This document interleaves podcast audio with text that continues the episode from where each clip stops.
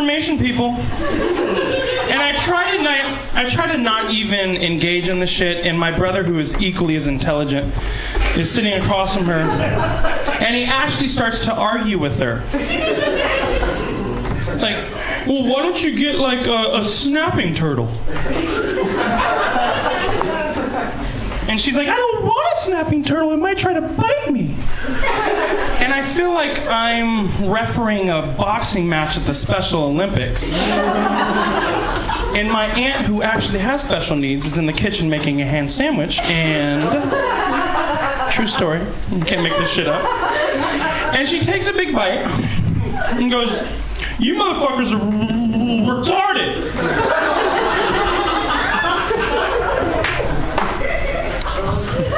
It's a true story. Can't make this shit up.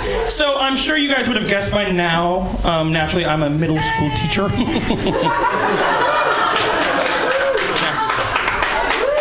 So by day, molding young minds. By night, on the hunt for Red October. That's a big black sub full of semen. Ooh. Ooh, I'll take some ooze. I'll take some ooze. Ooze are better than silence, bitches.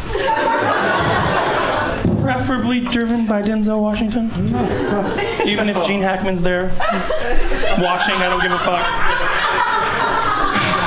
So, you movie buffs, you are dying right now. Fucking nerds. So I'm in my classroom, and the fact that I'm gay gets brought up the other day, or at least I thought it was. And um, you see, my, my school is broken up. Each grade is broken up into teams, and they're named after after colleges. And I teach all the grades. Um, so one of my sixth graders stands up, and he's like, "Mr. Mack, what team are you on?" Right? She had the correct reaction, people. That that audible gasp is what I did, and my asshole puckered. I confess, people, I went to a fucking dark place. For just a few, just a moment. I'm like, what fucking Jesus freak parent set this little shit up for this? I'm like, fuck this shit. I'm not going down like that. I'm not a fucking punk. Locking that door. I'm donkey punching one of these bitches at a time taking two of the Spanish speaking mijos. We're hopping in my fucking Scion. One to use as collateral, one to translate. We're halfway to fucking Mexico. Before these little shits come to, or anybody realizes what's fucking going on. I know.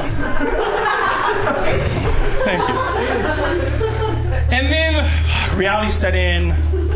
I calm down and I, I realize, fuck, he means what, team I'm on. And they don't realize that I teach all the teams. So I go, well, I'm just being silly. I'm like, well, what team do you think I'm on? And they go, you're a bear.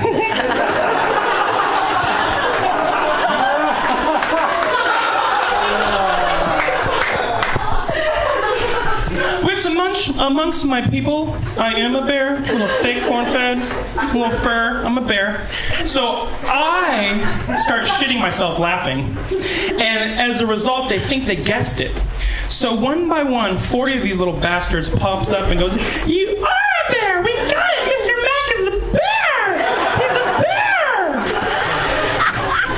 And again, this is a true story, and fuck, if I ever make it big, I'm gonna lose my job over this anyway. So I just go with it, and I'm like, fuck. I was like, you know what?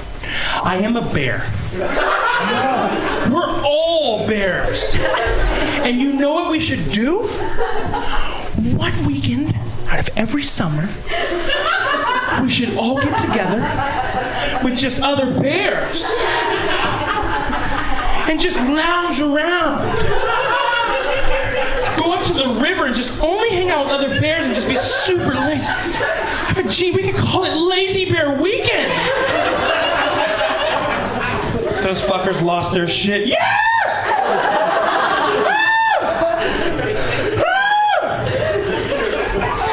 And I didn't make this up. The other sixth grade team, mm, the Oregon Beavers. So I said an absolutely no beavers allowed. They are wet. Here, smelly, and they steal all our wood.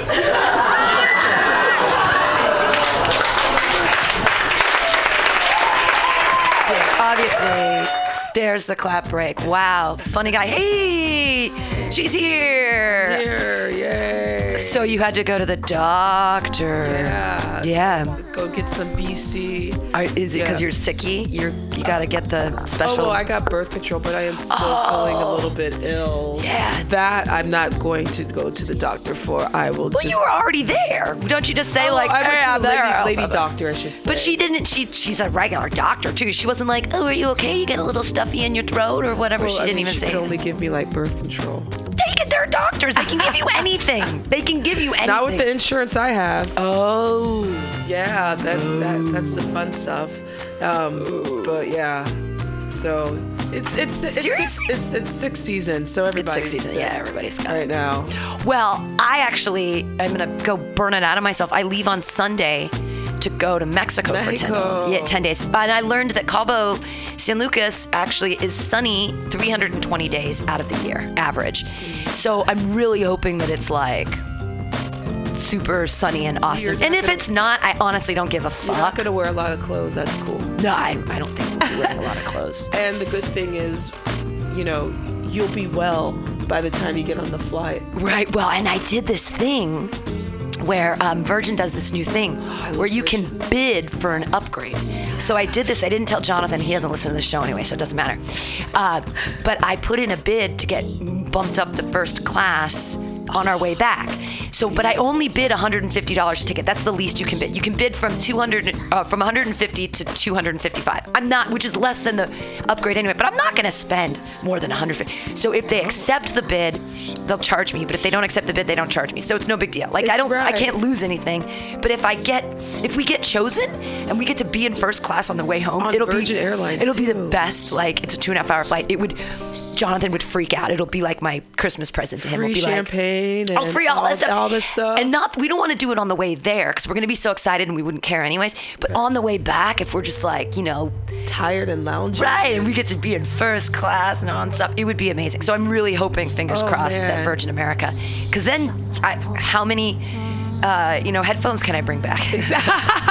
From you know what? That's usually what I do too when I fly, fly them. They're they're my favorite airline. Absolutely. They really are. And that first class, ooh, I've never been. We've neither one of us has ever flown first class. So if it happens, I'm gonna be super stoked. dude, you oh, you're gonna live like kings and queens for those two hours. Yeah, right. Yeah. And I- the, the chairs are like really big and comfortable. Yeah. well, we'll see. We'll see if I we'll see if I get it. And it is for me. It's like a kind of a crazy like $150 a ticket. What would you want to do that? But the flight was so cheap. I mean, the tickets were only like $150 anyways. Oh, really? So yeah, Wow. I know. That's why. So this is when we like to go out of town every year, and it's called Moss Thanks. It's the time between Thanksgiving and Christmas where Virgin American flights are the cheapest. So last year we went and visited his sister New and That was right got the New York, ago. New Jersey things, and then uh, this year we're gonna go to Los Cabos, and uh, so I'm super stoked. Where you guys staying? at an Airbnb that I found that has like um, a saltwater pool, and we have our own private like balcony area, and it's this big. I'm really excited. There's a big kitchen that's like a group kitchen, but I'm I don't know if other people are gonna be there or not. It's like a bunch of cabanas that are in this one like group or whatever. So I have no idea how it's gonna be. But the pictures look amazing, and I'm just like I'm so excited. I'm so jelly. yeah, and you're gonna be gonna gone for a week, right? 10 days. 10 days. So I'm actually going to be missing two AltaCasts. So it's up to you if you would like to do It them. is up to me. It's up to you. Dun, dun, dun. Completely up to you. If you don't want to do it, no big deal. We can take a two week break. If you want to do it, great. Whatever you Which want. means I won't be seeing. Well, I leave on the 18th, so I will see. Oh see yeah, you. you'll see I'll me. see you. Yeah, because I'm back on the 13th. It's not. I'm not like leaving forever. Though It's you probably won't want to stay forever. Well, I mean, kind of, but I'm gonna. I mean, things are so crazy with the um, with the festival. I just won't. I, I'm gonna come back and hit the ground running. It's gonna be like, okay, just work, work, work, work, work, work, work, get it all just all the ducks in a row to just launch in January with all the PR and stuff. And uh, oh, uh, Steve Poggi's on his way here on a plane, and he actually wanted me to tell you something. So I have Steve to. Poggi. I have to. Um, Old dumb face. Old Dumb Face comes in today at like 4:15, his plane lands, and he wrote me a text, and he's like, "I got through the airport and f- security in four minutes." I'm like, He's like a fucking doctor. Okay, so this is what he said. he said, got through airport security in four minutes like a goddamn doctor. My flight is gonna land uh, 450, 445, some whatever, whatever. Uh, Uber Bart, blah blah blah. Now here's what he says about uh, tell Latoya the one time I'm fucking flying, we might be delayed because cock sucking Trump came to the St. Charles Convention Center Oh man. basically seven minutes from my house. Explain what that means. What does that mean? The St. Charles Convention Center is it's a St. Charles is a suburb out uh, in Sa- outside St. Louis where a bunch of fucking stupid Trump supporters. And so what it means what it means is uh, he basically probably got caught up in traffic and shit on his way to the goddamn airport because Yeah. of his orange fat fucking ass. I hate that guy. But the but the good thing is Steve Poggi will be here yes, and Trump will be in STL. Great, wonderful, sad, yeah, I, he's gonna. I'm really excited that he's um, and he'll be staying at your crib, right? right. He is going. He's cat sitting. yeah, he's, he's cat sitting for. Um, uh, for my for me for my buddy for Spike and uh, I mean I started writing things down today because I'm like yeah ten, we're gonna be on for 10 days. and there's a lot of like rules that old dumb face isn't gonna want to abide by like we're not allowed to smoke in my building it's just a thing and if you do the the neighbors end up finding out and then they tell the building manager Okay. because and you're not even allowed to smoke in the backyard. We have to smoke in front of the building for whatever reason. I don't understand, but whatever. It's a rule. I'm fine with it. You smoke pot inside, no big deal. But the cigarette smoke, I think because it like It lingers. It lingers and lingers so and it- yeah. and- Which is, you know what? The thing is, I think that's cool because I didn't. When I was a smoker, I didn't want to smoke in my apartment either I because wanna- I don't want the stench. well, I don't want to smoke like with the cat. I don't want him to smoke inside with the cat either. So it's kind of like because I don't want the cat breathing all the secondhand smoke, and he already smokes enough pot smoke on his own, the cat. So I'm fine. I'm fine with weed. Just no, no. But we're just afraid that oh dumb face. I know he has. I mean, well, and the other there was last year when he took care of the kitty when I was at um, Mike Scott's wedding, and it was New Year's, and I get a phone call at five in the morning on New Year's Day from my building manager Terry saying Spike's out. Spike's downstairs. I don't know what's going on. And I'm like, what? And I guess Steve had been so drunk that he like left the door open or something. oh no. And so, yeah, there was weirdness, and I was like, I don't know. So she picked him up and put him back in the apartment. It was no big deal because she has keys, so Right. no big deal. But I was like, what did you? What are you? What is happening? Spike's downstairs. How would he? He doesn't even. I can't imagine him walking down all four flights of stairs either. Wow. Yeah. Well, the good thing is that that's that was old old dumb face. Old, old dumb Old, face. yeah. old dumb face. But just recently, he was in the hospital. Wait, what? Okay, so he is on my show this Friday, which is uh, Broken Comedic Stories of Physical Trauma. It's going to be this Friday, 8 o'clock. He's got a news on, story Pamta- on Pamtastics. Yeah, here, I'll show you the picture because he sent it to me and I put it on the thing. So the comedians on this show, it's going to be actually, if you guys want to come to a show, it's a stellar lineup. Um, three of my favorite comedians are on it: uh, Steve Poggi, Chris Knatzer, and Natasha Muse. All of them headliners in their own right. Steve Poggi just coming off of his, he was headlining. Was he in Alabama last week headlining? I don't remember. But he called me. He's like, "Yeah, I'm doing two shows tonight." So we did two 50-minute shows on on a Saturday, Friday and Saturday. Anyways, so he's a real headliner in his own right. Chris Knatzer, obviously, completely hilarious person. And Natasha Muse has been in it forever, and she's headlines all over the place. So, anyways, that's this Friday. It's going to be a great show. And this is the picture of Poggi. I. It is so hard to just see all posts. I want to see the damn picture. There it is. So it says just in time for this Friday's show, Steve Poggi in a hospital gown. So you can see he's got a little oh cuff on there. There he is. Definitely has that sort of new skinhead haircut. Not the most flattering angle of the Poge.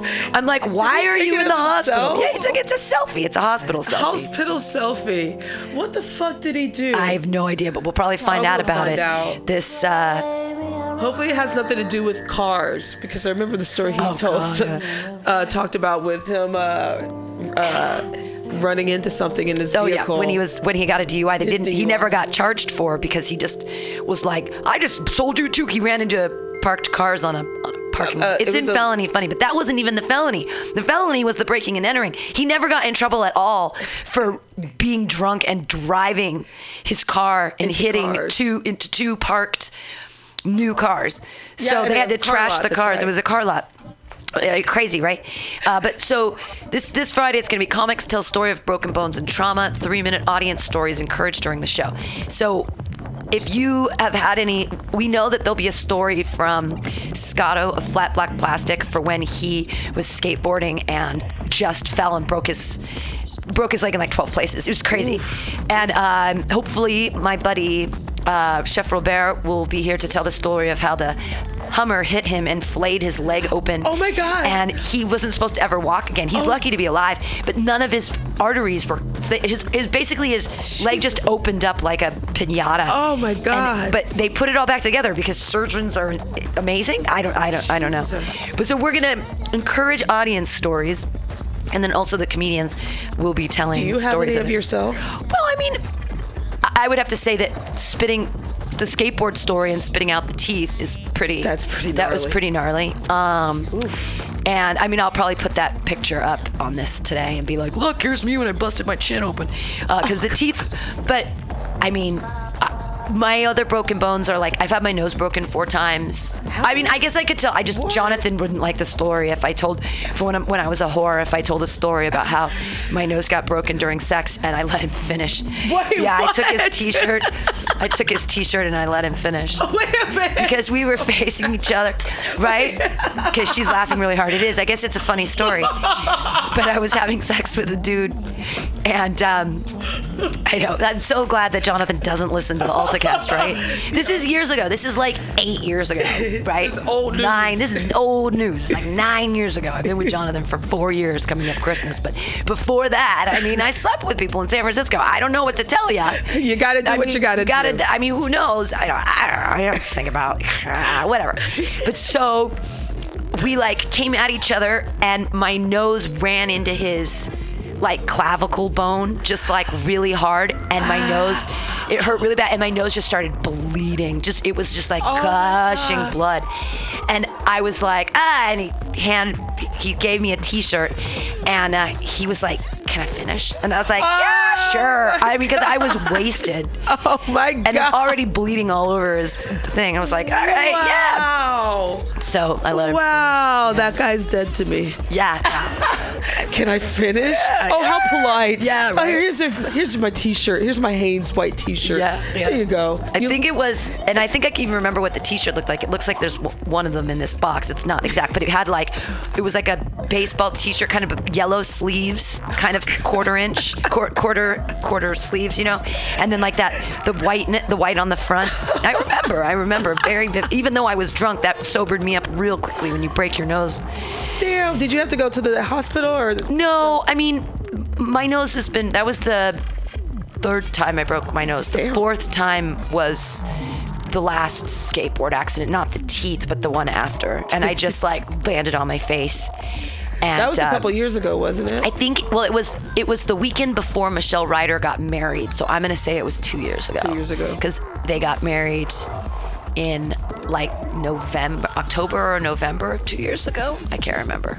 It was a fun wedding though, but it was weird. I had to wear a lot of makeup because I had like two black eyes. Because when you break your nose, it's like your eyes just you just get black eyes. so I mean, so I have a lot of stories of broken stories of trauma, but I might even just sort of forgive, not just not even. I don't. I'm in a host definitely, but I don't know if I'm going to do my own story because I mean, it just it depends on the audience members that want to participate. Like, Right. if there's enough audience members that want to tell stories, I'm not going to waste everybody's time with my stupid stories because theirs are probably, I mean, better. Well, not better, just I think it's going to be an interesting show because we're asking the audience to also be a part of the performance, which I haven't is- really done before. that is, that's a good one. You should share. yeah, with the, I, I just Jonathan. Oh wait, Jonathan yeah. will be in the audience. He'll Damn be it. in the audience. Well, and well, and so and so we'll stay put. But it's fine. It's like well, the good thing is the podcast world knows now. yeah, the podcast Yeah, world knows now because they really I know they really pay I attention. think they, I haven't broken any bones, knock on wood. yeah, But yeah. I did fall up the stairs drunk, and I got this dimple in my face now. is that what that was falling up the stairs? yeah, falling up the That stairs. see now the only time that's ever happened to a friend of mine was my buddy Megan, the Meeks, and she fell up the stairs because someone had roofied her drink. oh man. We were at the we were at the a place called the Jewel Box in and it's a seedy seedy bar in uh, in uh, San Diego. I don't know if it still exists. I'm sure it does. But it's so funny because one time a, one of the drunks ran into the wall and like totally took out the wall and they had to rebuild it. It was funny at the Jewel Box. um, but we were there and we were having fun and I was drinking a weird drink. It was. Um, they didn't have root beer schnapps. I was I was weird. I liked this sort of root beer schnapps and ginger ale. I think I was drinking. Or there was a weird thing I was drinking. Um, and but when they made it, I tasted it and I didn't I didn't like it. I was like, ugh, ugh something's That wrong here. It was like it was like there. whiskey. I wanted it to be whiskey and root beer, but they didn't have root beer, so it was like root beer schnapps and ginger. Anyways, it was a weird drink. But I take, took a sip of it and I was like, ugh, I don't like this. And Megan was like, well, you know, I'll drink it. So, and we made a joke when we went outside at one point. We left our drinks and we didn't cover them or worry about them. And I'm like, yeah, right. Like someone's gonna drug us here. Like, what are they gonna? Oh, I welcome your drugs. I made like a kind of a cheeky joke about it. Right. Right. We go outside to smoke. We come back in, and I, I tasted a drink and I was like, eh, I don't really want it. And so she was like, I'll drink it. So she drinks her drink and my drink. And then we proceed to go to this other thing. And suddenly she's just not. It starts raining outside. Things are weird. We met some other friends and our buddy Jin, and she is incapacitated. She falls up the stairs. We're, I mean, I was kind of wasted. And I kept thinking, like, we've only had like wh- what we have we barely had anything to drink and then we figured out we were like they roof they roofied our drinks and she had double roofie because she drank hers oh, and And mine. yours. yeah. Shit. so she got all like super passy outy and things were crazy. She fell up the stairs and then our buddy ended up driving her car and he was sober because she obviously could not drive her car anywhere. And on the way home we got in some crazy accident like the the tire blew something happened to the person in front of us and then there was us and he drove really well but we still something happened and we had to get up the car was like broken we had to get off and we were at some hospital and people had to come pick us up with a cab it was crazy and the, it was a crazy crazy crazy night and it was raining and she was all ugh, fucked up and uh and we were like we, we told the cops when they came this is her car he's driving he's sober we think that she got roofied and uh, it was just That sounds like a it was a crazy night. Yeah, uh, yeah. and the rain made it all the way worse but That was a dark ass night. it was a dark ass night. It was. It was a dark ass night. See, the good thing is, this is why if you're a woman, you got to be careful with your cocktails, yeah absolutely. And then watch out after each other too. absolutely watch out for each other. Well you gotta have a buddy. I mean if you're i, I mean now i have a, a boyfriend but even when i th- when i go out alone i'm not scared I, but i but i pay attention to my drinks in front of me i don't ever and i mostly only go to Bender's so I would, I would never. No one would ever do that there because everyone. No, I know, wood. but everyone's so vigilant. Like all of the bartenders are vigilant, and everybody's cool. Like Yeah, I don't. I still so- trust no one. Right, trust no one. Trust no one. one. Dun dun dun. Uh, so what else is going on this week? Uh, let's see. Well, uh, Thanksgiving's over. Now we're into the holiday season. I think I ate seven thousand calories on Thanksgiving. Seven thousand. I think I, I tried to put it together. Well, it was Give, give me the rundown of what you had. right. So I made in the morning. The first thing I made was the apple pie, and it was like perfect. But here's the thing: it was just for me and Jonathan. So I made way too much stuffing. I probably made twice as much as I needed. I didn't and mashed potato. I made three huge potatoes into mashed potatoes with butter and and stuff, and, and then all this uh, stuffing, too much stuffing, and I love stuffing. And then um, I made just a chicken, which we still haven't finished the damn chicken. I tried to eat some last night. The cat's been eating it too. So there was the pie and the, and the um, artichokes and asparagus, which we still haven't eaten all the asparagus, and then the cheese plate. We had three different kinds of cheeses. We had four different kinds. We had a goat gouda, um, like a midnight moon, but a little different. Yum. Um, a goat cheddar, a truffle. Uh, it was a sheep milk truffle cheese, I think. And then um, there was one more kind of cheese. Oh, and then the San Andre triple cream brie. So that we had, and then we had all these little, we had these little nuts that were candied with stuff. And, I mean, it was crazy. But the thing that, and then with the whipped cream with the pie. But I had a piece of pie, and then like we ate, and then we stopped eating, and then I ate more later, and then so the last piece of pie that I ate, and I'd been eating the cheese all day. I ate so much cheese. Jonathan barely ate any of the cheese. I ate a Cheese lot of pie. cheese, a lot of cheese.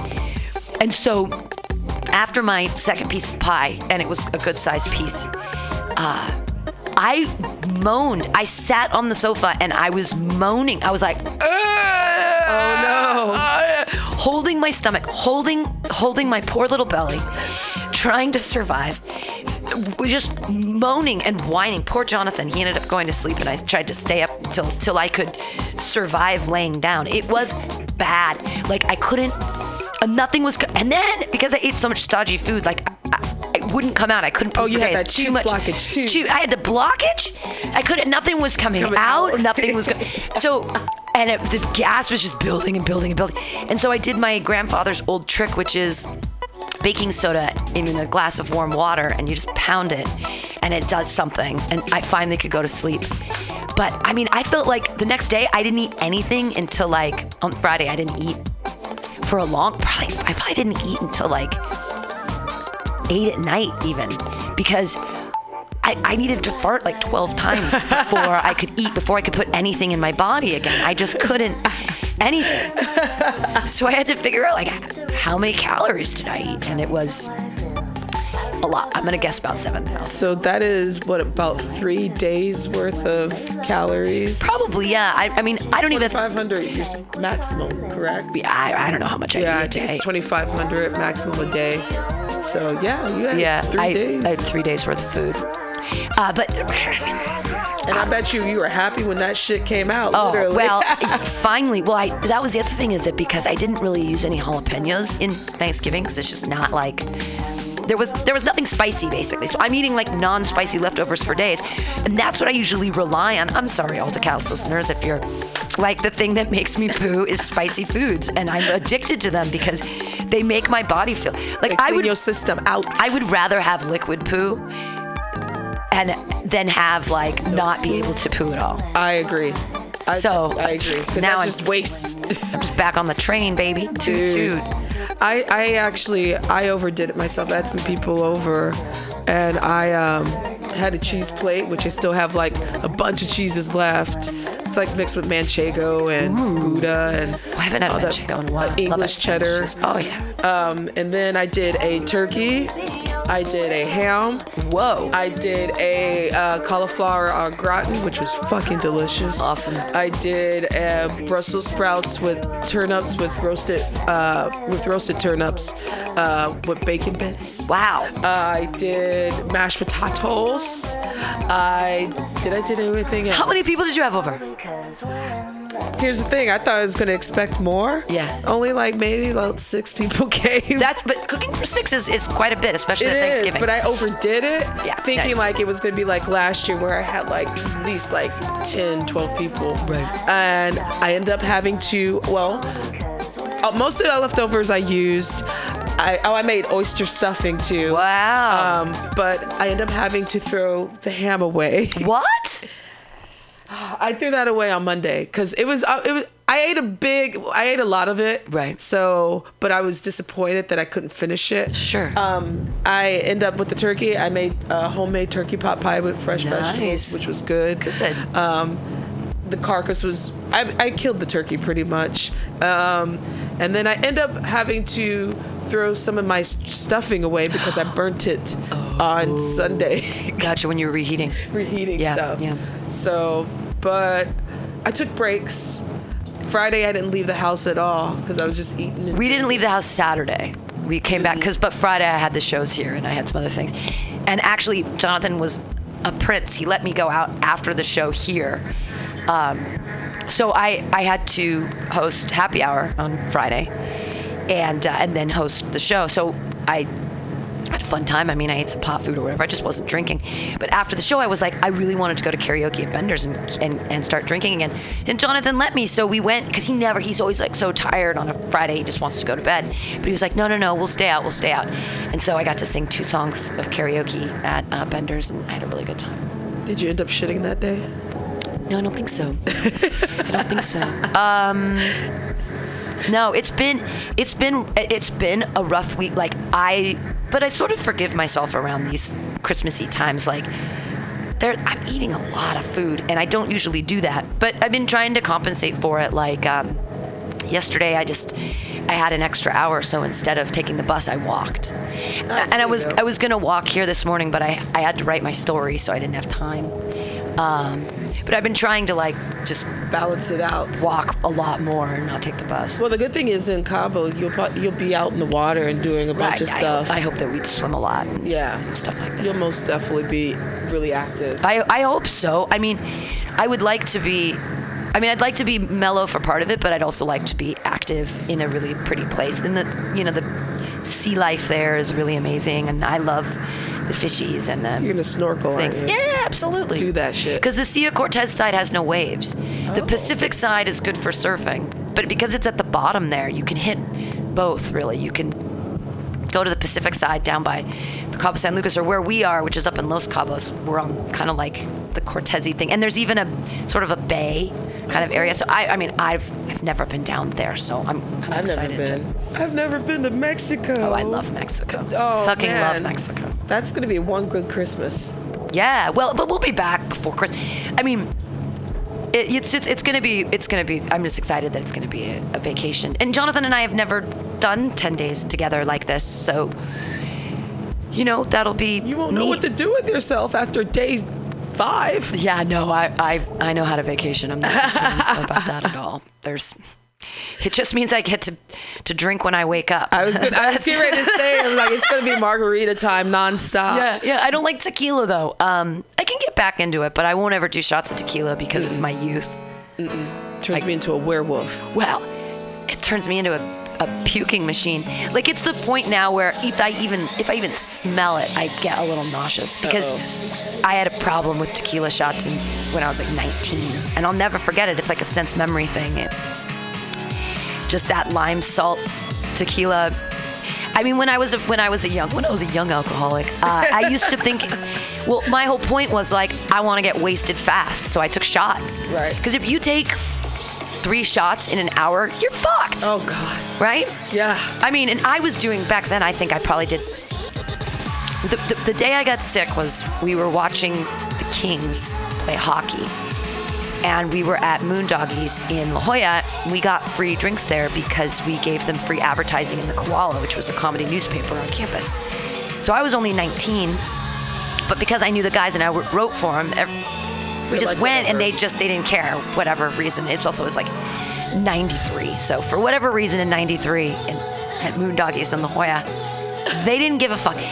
And so they were I I would do this thing where I would they were cute because they had the instead of toothpicks they had those tiny little red swords. Uh-huh. And so they'd put the li- they'd put the lime with a little sword on the thing with the glass. Okay. So I'm like little swords, and I'm being silly, and I'm like fighting with the Sword sword, and I I start using them to count my drinks, and I'm like, look, I've only had four, and so I start being dumb because one of them takes the sword away, and I'm like, I only have three now, ah! and it becomes this joke, right? But then that was the thing is I lost count. I had no idea how many I had that night because because I was ah, This is going downhill real fast. Right, and it went, yeah. So I probably had like nine shots of tequila during it was and sh- shoots. He scores. We're watching hockey. I'm screaming about hockey. Loved hockey at the time. Loved the Kings. Wayne Gretzky was still on the team. This is a Oh, long time ago. yay. Oh, dope. Long time ago. Oh, and. I'm screaming. I'm underage drinking at a bar, and and all I get up, and I'm just like, oh no. And I I can kind of even remember what their bathroom looked like. It, it was a special bathroom that was away from the other ones because it was in the bar section, and I just booted all over the place and came back out and, and had another shot because I was only 19 and I could fucking take it. But the next day I was so hungover that I'll never drink tequila again. and that has been let's see, Since that was 93. So, 20, about 24 years ago. yeah, 24 years ago.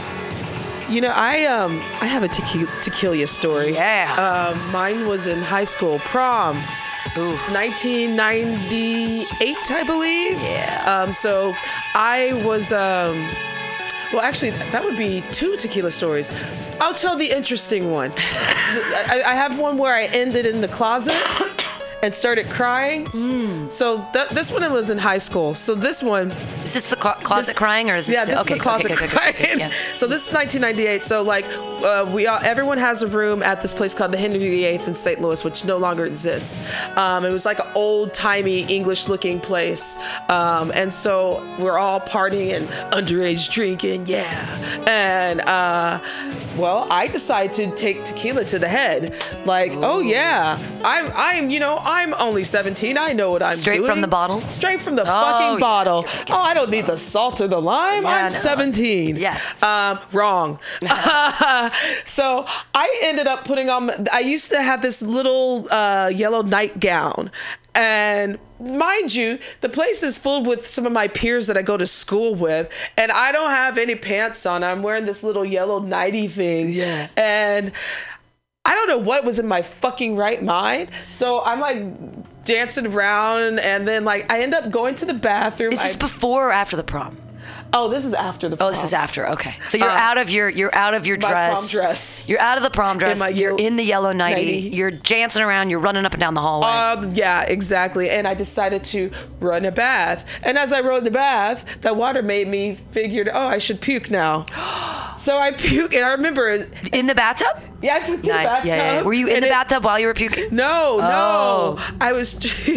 I missed the. Tu- I missed the um, the toilet. So I got you know on the ledge of the the toilet, and I remember what I ate because I saw French fries in my barf, and it was kind of pinkish. So Wow. sorry, sorry, listeners. Um, and I just I remember there was this little asshole. His name was Nick Downs. I'll never forget this. And he was trying to be a little bit sexually assaulty, and I was already not there. And I'm like, I You're like, I already missed the salt, honey. I just, I just drank it to my face. I didn't use any salt. and I'm like, it's I'm like, I'm gonna gonna be a do it. salty. You're like, no, no, no, no, no, no. You're not. There's no salt. I'm here. like, I'm not gonna do anything with you. Ah. yeah, that's when you vomit on yourself even more. They just don't want to rape you when you vomit on yourself. Isn't that amazing It's how that works? It- it's vomit- really yeah. Yeah. But it lets you. It also lets me know how men just don't give a fuck. Well, no, but I, I was taught in the rape crisis prevention program in what 91 or whatever that uh, if you don't want to be raped you just either pee yourself shit yourself or vomit on yourself. If if you've tried to yell for help and you've yelled fire and you've tried to you tried the grab, grab twist and pull and you missed and you're freaking out the way to avoid being raped is to shit yourself pee your pants or stick your fingers down your throat.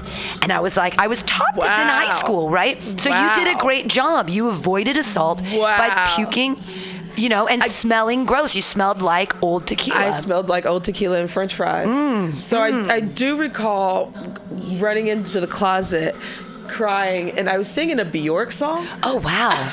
And Wow. My my friend Michael Drummond, who I'm still friends with to this very day, comes to the closet with me, who is gay. Oh, came in the closet and he came in the closet with me, and I was crying, and he's like, "What's wrong?" I'm like, "Nobody likes me. I don't understand what I did. No one." I'm just so fucking Degrassi Junior High crying moment. That was tequila. Tequila? Tequila mess. Uh, 1998. Flash forward, we'll go to 2001. I um, Didn't I had- learn your lesson. I didn't. did not learn Well, this one is an accident. Oh, okay. So this one, I um, I'm at a friend's uh, party in St. Louis still, and uh, this guy I was messing around with, he was older than me. I was uh, ni- 18, 19 at the time, and he was like 37, 38. Whoa. Yeah, yeah. And I, I was still a virgin. Um, so we're at this party, we're drinking, and at my at the time I was like I liked Malibu and pineapple juice. Sure. Yeah. Yeah. Coconut Um, rum and pineapple, classic combination. Co- Delicious. And I like dirty martinis too. Oh, so- you're an insane person. Yeah, I you, I, you just went from one delicious thing to one like highly disgusting, I like love- pickle juice I weirdo. love it. The, Mhm. No, the Olive olives juice, and dirty, olive. filthy. So, so Olive we're drinking. We're all in the kitchen, and most of the alcohol, all the good stuff is gone. So all now we're down to the like the cheap alcohol, um, the Schnucks brand, which Schnucks is a store in St. Louis. So which is a bad, horrible brand. So I'm drinking this clear stuff. It's like Osco vodka. Yeah. For us out here, Osco or Royal Gate, Royal Gate vodka. Ooh. That's rock good. That's that's that's homeless person. That's questionably housed. Fucking uh, vodka. If you're drinking your vodka out of a plastic bottle, you probably got shouldn't issues. be drinking that vodka. You, You should. got issues. Yeah. so I'm thinking at the time, because I'm an idiot, I'm thinking, oh, I'm just drinking vodka. Um, so, and I know, I'm like, this vodka tastes weird. Was it gin? No. Oh, So. this vodka, this clear liquid that's burning me tastes weird. I think Yes. it's vodka, but it doesn't taste like vodka. So I'm I, this after I've, I've drunk like I, and I was drinking it neat too because I was trying to get to the point. Right. Because you know I'm 18, 19. I don't know. I know everything. Yay. Um, wrong. Uh, so the person picks up the bottle, they pour it, and they mix it with Coke. I'm like, why are you mixing vodka with Coke? They're like, that's not vodka. It's tequila. And the label. Tequila and Coke is even worse. Yeah. What are these psychotic people doing? I don't know. I don't believe in mixing Coke in anything. Yeah. Uh, well, at least the liquid form. Right. Uh, so, because I didn't see the label, the label was not facing me.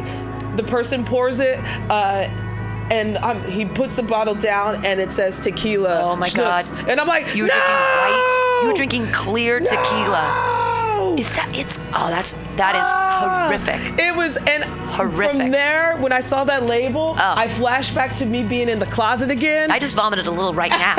like just, even sympathetically Oh, hurling for it was terrible. Oh. Right then and there, I got drunk immediately as Yeah. soon as I saw that label, and I Oh, and I remember I like went all the way up to the third floor because it was like a three-story house, and I'm like swaying, and I hear this guy playing acoustic guitar. I'm like, oh, I need to get away from this. Ah, and so I went up to someone's bedroom, and it's dark, and everyone's like, just let her lie down, you know, she'll be okay.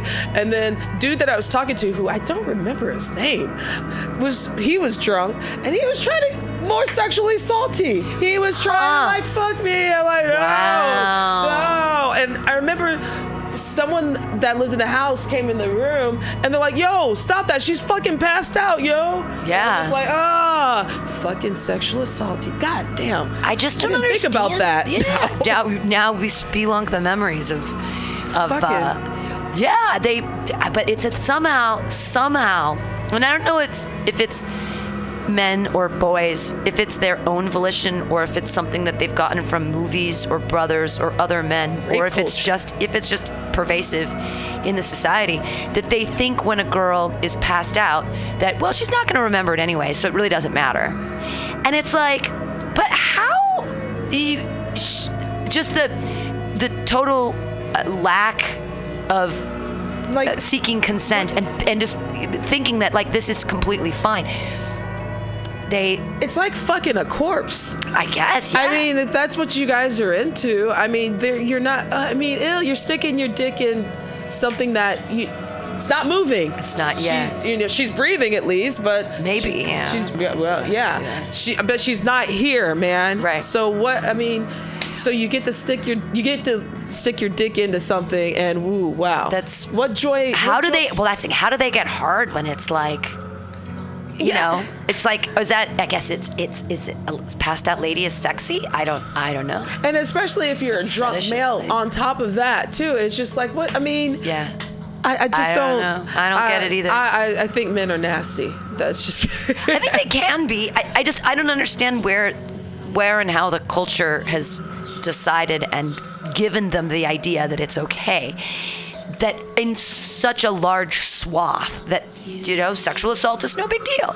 That, that they would even I don't know have the volition to want to do that. I, I, I- it just, I I, don't really understand. I don't really understand it. Probably because we were raised correctly and we're good people. I don't know. I mean, Maybe just- I don't know. but we're also not men either. Because I don't hear too many women raping women. Right? Or you, I don't Right. hear too many women trying to rape men. Well- I mean, I have a rape joke, but I haven't done it in a long time. But hey, Matthew Quirk. Um, I have a rape joke, and I haven't done it in a long time about you know taking a, a when a when a guy before he wakes up, if you if he's sleeping, you know, and you take his flaccid dick in your mouth and you suck it till it's hard, you know, that's power. Like that's my rape joke, which I think is kind of funny, but I don't say it very often because right now in this like Climate. everybody's like me too, me too, and I'm like ah. ah, ah. Uh, we are joined right now by Matthew Quirk. How are you doing? Uh, pretty good. Can I uh, use your bathroom, crash your party, charge my? Absolutely. yeah, sure. Just like a Do man. You're, did you park your van around the corner? I'm pretty close by. You're yeah. pretty close. That's Yeah. nice. His, his, his house, his apartment is around the corner. I uh, So I use the visit. local laundromat and all that sort of thing. Oh, good for you. Well, welcome. welcome to the Alta I'll join you in just Matthew a few Quirk. minutes. Thank you. Yeah, sweet. He's gonna go use the restroom. So, uh, you, so you have to retire that joke till probably maybe a year or two. I don't know. I mean, I've been I've been doing that joke for like four years, so I don't. I haven't done it recently, but it's it's the same thing about like I'm an insensitive person. You guys can listen to last week's show if you didn't listen. Uh, I'm completely insensitive. I'm a terrible feminist. I'm an awful. I'm a perv- I'm a handler of the rape culture. I'm completely. You like, men more. I like. I guess I like men more. I don't know. I found it just just to just to bring it full circle from last week. I talked to the male in question, and he had no idea that any of this was going on. Oh. He's never asked her out. He's never oh, oh. asked used any language at all in any way. This this It- actually gets it a little bit more interesting uh, It- now. I know. I, I told him I just I thought I would be remiss if I didn't share the podcast with him, and and so I sent it to him and I said, hey, just want to let you know, you might want to give this a listen. I don't know where she was coming from. I, I tried to defend you, but I didn't really think that your actions even needing defensing, um, because I don't think that you really did anything. I just want I just want to make you aware of this. Right. And, and I said at the end of it, I said that I think that you should just, Just not not talk to this, just not interact with this person at all. Just stop interacting with them. And he was so hurt. He was like, it is always. He's like, I had no idea that I've done anything to make anyone else feel uncomfortable. And he's like, it's always. Uh, Oh, he's like, I'm always trying to be nice to everybody, and I didn't mean for anything to be taken in any way. He's never been interested man. in her at all in a dating capacity. Oh. So that sort of confuses That- the mix. And I'm like, I don't know. Where is this coming exactly. So now I'm like, now? I don't know what to do. It's all in someone's head. I don't know. So now, um, but I'm excited because now that happy hour, there's a bunch of different people that are going to host, and I'm going to be out of town anyway. So it's, um, so we've got this week is Alyssa Westerlund. Uh, next week is uh, Ian Levy, then um, Arden, then um, uh, then Annette Mullaney, and then Zane Barrett. So those are the five hosts of December, and it's exciting because it gives people opportunity to host. I think it'll widen the audience for people because the I don't know people spread it around more when they're like I was the host or whatever. Um, so everything works out all right in the end, but. But this is a mystery. It's a, I mean, it's a mystery. Well, and what's not a mystery is uh, tomorrow, if anybody wants to come by, from nine in the morning until two forty-five in the afternoon, we're going to be uh, cleaning the station. We're going to be revamping everything. If you want to come volunteer for Mutiny Radio, stop on by. Come on, help. 2781 21st Street. Yeah, we're going to. I'm going to try to get everything cleaned out from upstairs, get this whole place. We've got the new computer that we bought um, that's going to be the same as over here. So this will all, won't make that crazy sound anymore. um, it's, it's exciting upgrades and stuff. So we're going to be doing that tomorrow at the station. So if anybody wants to come by, There might be please weed do. involved. Oh, of course, there's going to be weed involved. Please. Yeah, absolutely. there's always. In fact, I'm excited for some weed to be involved. Um, what we have here, what we're going to listen to right now, is one of my buddies, the young Ben from uh, Nomad from the school I was teaching the guys. He sent me an email today and said, "Hey, will you play this um, on your show?" And I said, "Sure, I'll play this song on your show." Um, I'm not sure if he made this song or if someone else made this song, but he wanted us to play it. Is a little youngster. Yeah. He's a 14 year old kid, lives in the mission. He's a cool dude. And uh, he wanted us to play this. Uh, also, I'm sure that hopefully there aren't children listening to this show, but if there are parents listening to this show and you're in the San Francisco Bay Area, Uh, I'm starting a new after school program for kids, junior high aged uh, boys and girls, to have their own podcast on Tuesdays and Wednesdays. I can take four kids each day. It's going to be Tuesday and Wednesday from 4 to 6. So I can have a maximum of eight kids uh, during the uh, three months. So it's 12 classes. 300 bucks so it's kind of it's a steal it's 25 it's basically 1250 an hour for me to hang out with your junior hire, uh, so that they won't get into trouble and we'll be making some art and stuff so hey if you're out there and you want to it's it's a steal actually uh, but here is the iphone remix thing that he wanted me to play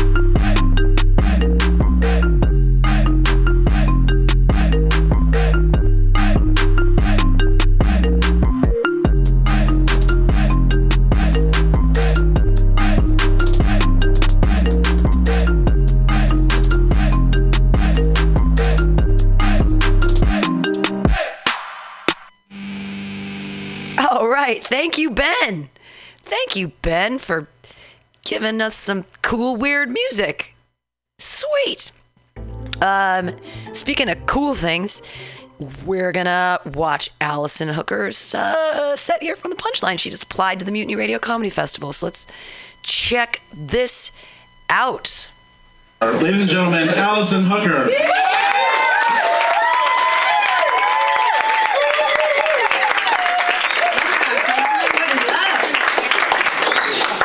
It's true. My name's Allison Hooker. Hooker, yeah. Spelled just the profession. That's always been fun. You guys can imagine in junior high when I had to write my first initial and last name on my gym clothes. So it just said, oh, Hooker. Just on like my pants.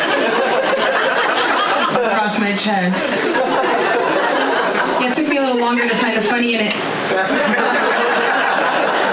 They teased me. They teased me so much that my gym teacher gave me new clothes and she was like, sweetheart, you need to write something else. so I wrote The Hooker. Are you kidding? I was loving the sexual attention. I was cruising around like wearing a training bra to support the nipples that had come in. Now I wear a padded bra to support the nipples that have come in. I'm waiting. I, uh, I was actually trying to like smack my titties on a guy's face the other night. It's not even the joke yet. I broke his nose on my chest. But in my defense, he's Arab, so he's got like quite a nose. Syrian. He learned how to write in Arabic first, so we met when he swiped the wrong way on Tinder. Language joke. So punchline, round applause for coming out uh, for yourselves when you could be protesting. no reasons. The last protest I was at, I saw a sign that said Black Lives Matter. Then I saw another sign that said clean water is important. Was like, God damn, we're really breaking it down for people, aren't we? wow. Fucking basic has the message gotten, right? We make a sign like, birds have beaks.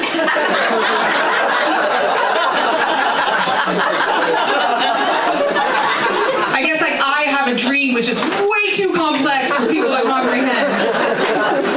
So now we've got Black Lives Matter and water is important. And then of course some asshole on the other side of the street has his sign just all elements are important.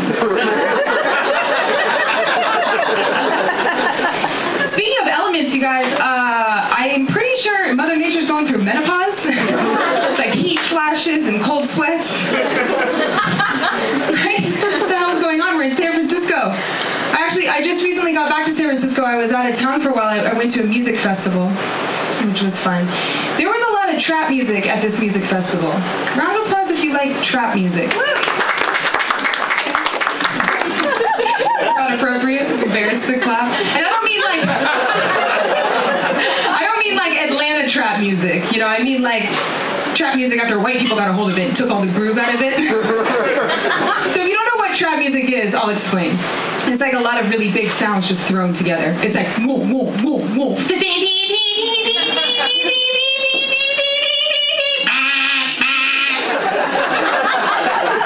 Really, I'm singing a song. Do you know that one? I like trap music. One of your favorites. Yeah, trap music sounds like what it used to sound like to get on the internet. like send a fax. So I was having a great time at this festival and I felt a little bit like my mom, you know, because I was like, what is this crap? This isn't music, this is just noise. Which is what my mom used to say to me when I was a teenager listening to hip hop, you know. I was like, this isn't noise, mom. It's bitches ain't shit but hoes and tricks. Okay, you like that song? It's a good one. Had a lot of group. I still love that misogynistic music, you know? It's like whatever music was coming out around the same time that you were gonna lose your virginity, like you love that music for life. Because certain songs will come on the radio that just feel romantic to me. They just feel nostalgic, you know? Just move, bitch! Get out of the way! I'm like, oh! Summer 2000. also what the first guy said to me. Really excited that um, Allison Hooker applied. Um, that's super cool because I, I didn't, I didn't think that she'd. I don't know. There's a lot of people in the scene that, like, I don't know why everyone's not applying. I mean, I'm like, because for for me, I'm like, give me your ten bucks, just apply, give me ten bucks. But then more than that, you know, I want people to want to get in. But this year's going to be super tough because there is a caliber of people that are applying. Here's ten bucks. Oh, you're yeah! See how that works? The caliber Magic. of people applying. Latoya saw last week. Kevin Monroe is awesome. Andy Picaro is like a headliner. That Ivan Garcia guy was so polished. Hunter Donaldson is coming back. So, like, there's this. And so what the thing that's hard for me is that and thank God Steve Poggi is coming because he's sort of going to be my and Jonathan helps too. And you you've been Latoya obviously has been helping tremendously because I have no idea when I start watching 10 of these in a row, I I can't tell what I think is funny, what other people think are funny, and then I've when I've watched them a few times, I'm like, is this funny?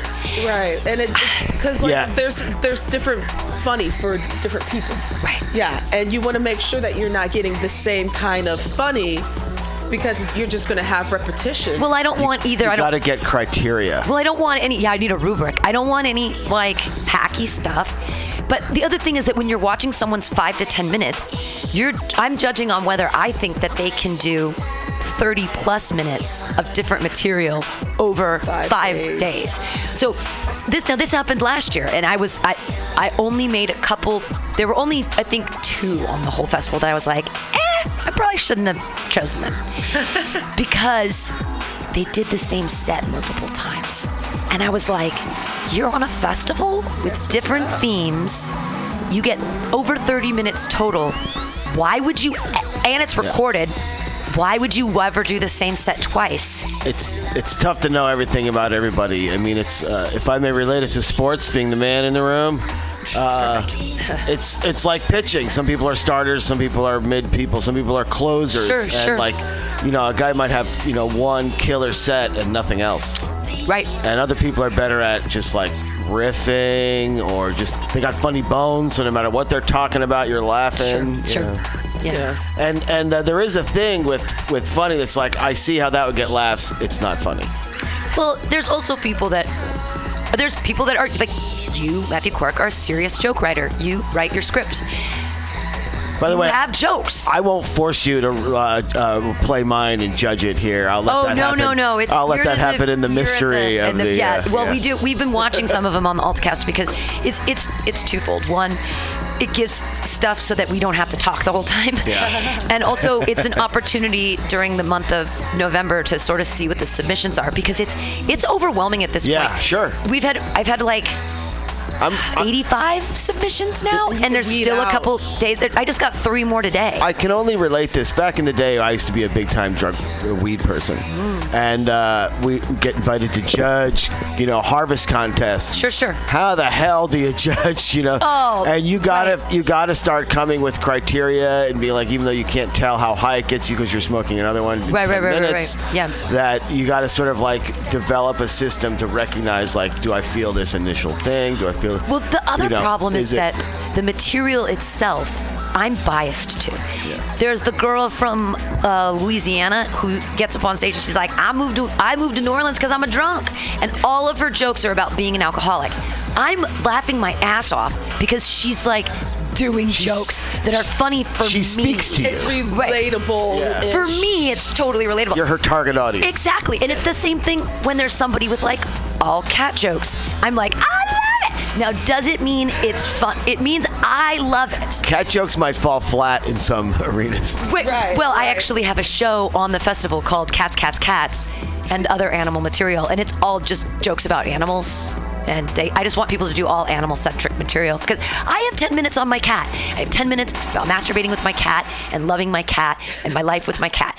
I have a full 10, and I'm sure there are other women or men. I'd love it. There's a crazy cat guy. Hell yeah! Like Steve Poggi has some cat, cat jokes. But I, I mean, I I love cats. But so that's the problem is that I don't. If, if somebody is here from like, you know, New York or something, and they do like a bunch of cat jokes, I'm gonna be like, I'm gonna knee jerk them in. Do you know what I mean? Yeah. And they might, because I'll be like, oh, but it's. I mean, it's hard. I kind of have to assume that everybody's good, everyone's good and everyone sucks as comedians like we're all great sometimes and we all suck sometimes and are they gonna are they gonna suck Damn. um, are they gonna suck on march 1st through 5th or Bombing are is they a chance be- we take. It's a great equalizer to us all.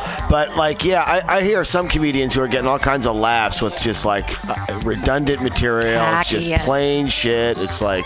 It's not clever or funny. hack. Yeah, so so you just got to sort of be able to judge. Like, okay, I'm not laughing. I don't think it's funny. To me, that's not the comedy I want to do. But I can see how this guy would win an audience over. Sure. would be well hopefully this year i Get a lot of laughs. get i think this year is going to be uh, the best in terms of audience. It's been great so far in the past two years. It's been amazing.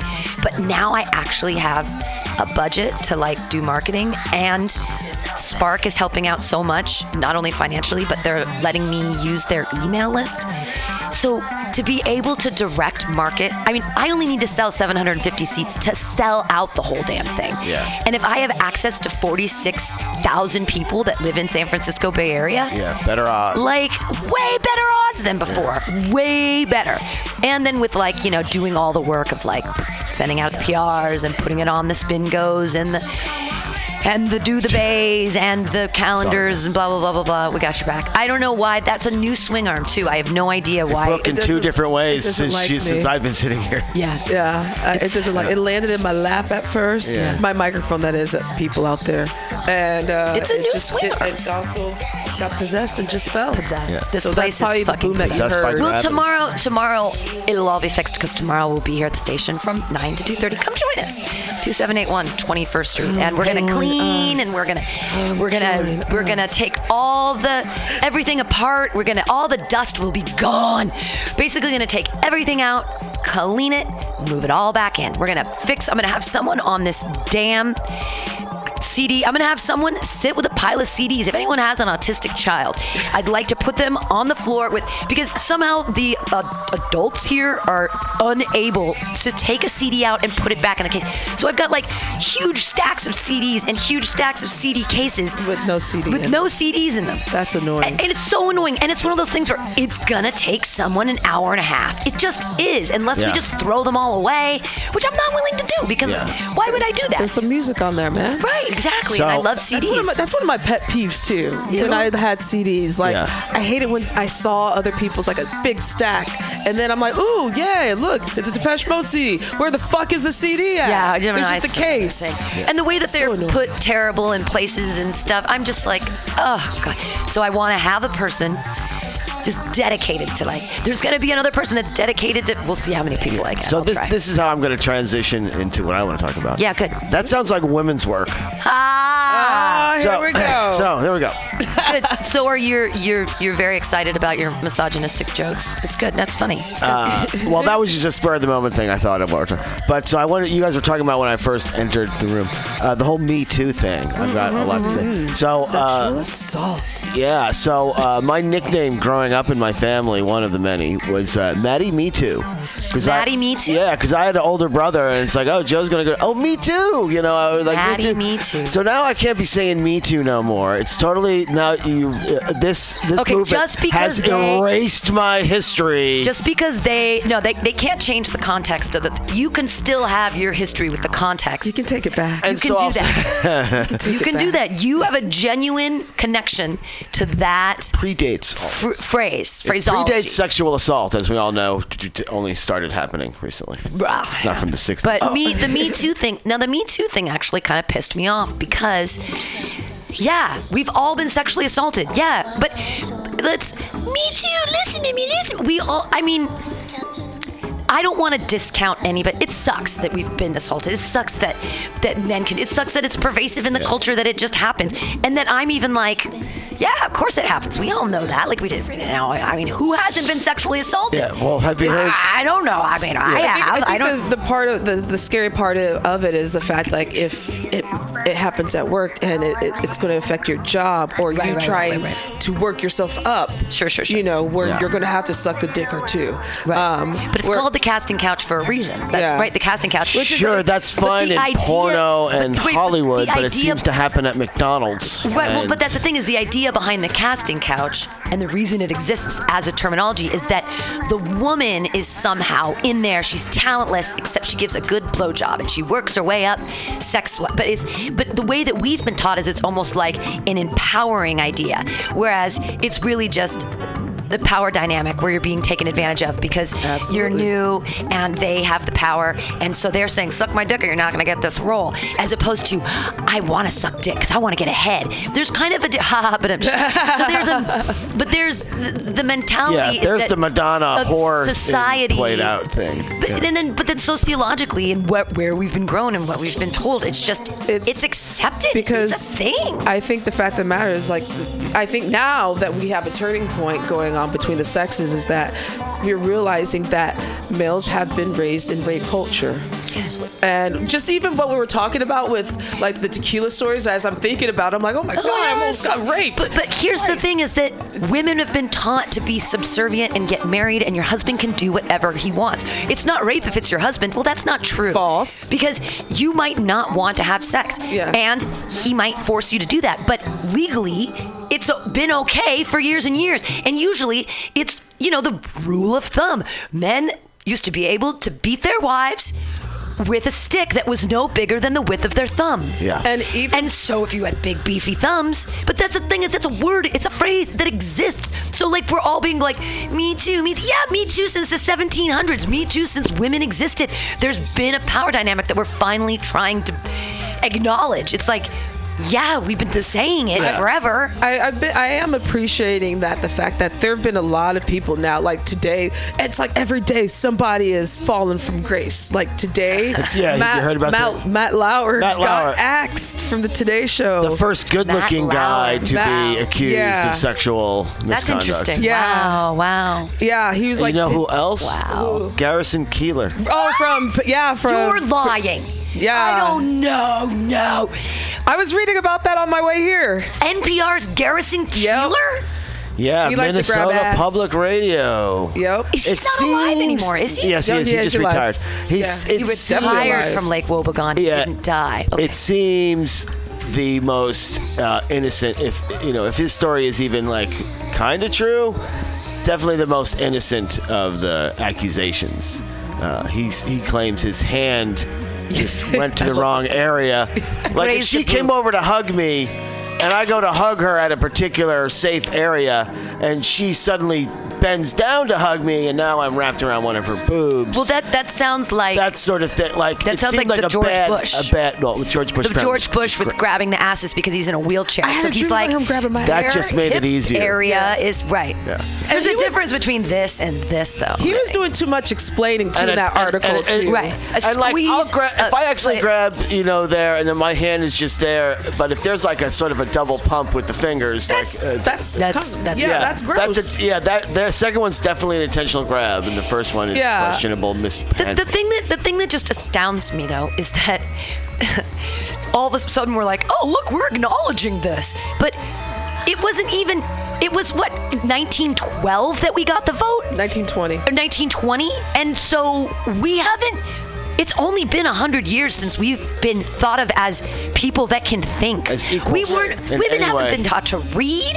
We're. This is all recent stuff. Suddenly we're like, oh yeah, Women you can't able to just get credit cards Yeah. till 1975. but it's it's insane. There's so many ways that women have been subjugated. I uh, that might have been a good decision. Fuck off. well, no, but that's the thing too is that are women able to ca- to control their own finances? yeah. Absolutely. In, in the but that's the thing. The idea in the past that you're your, your father's property and you Bankruptcy have a existed dowry. long before women But- had access to the. But in the in the structure, it was that we all sort of was like we were like American values, Christianity, marriage, Horseshit. stuff. Exactly, but but the whole thing is that women were. There was a thing like men took care of you. You went from your father's house to your husband's house with a dowry, so that you had some worth. Because you, of course, on your own are just a big walking Well, while- vagina that makes babies, and while we're talking cook. about it, everything in the world has changed since then. I mean, Fair enough. You know, all those rules that that that applied under. Uh, were in a time where you could have one job and buy a house. Right.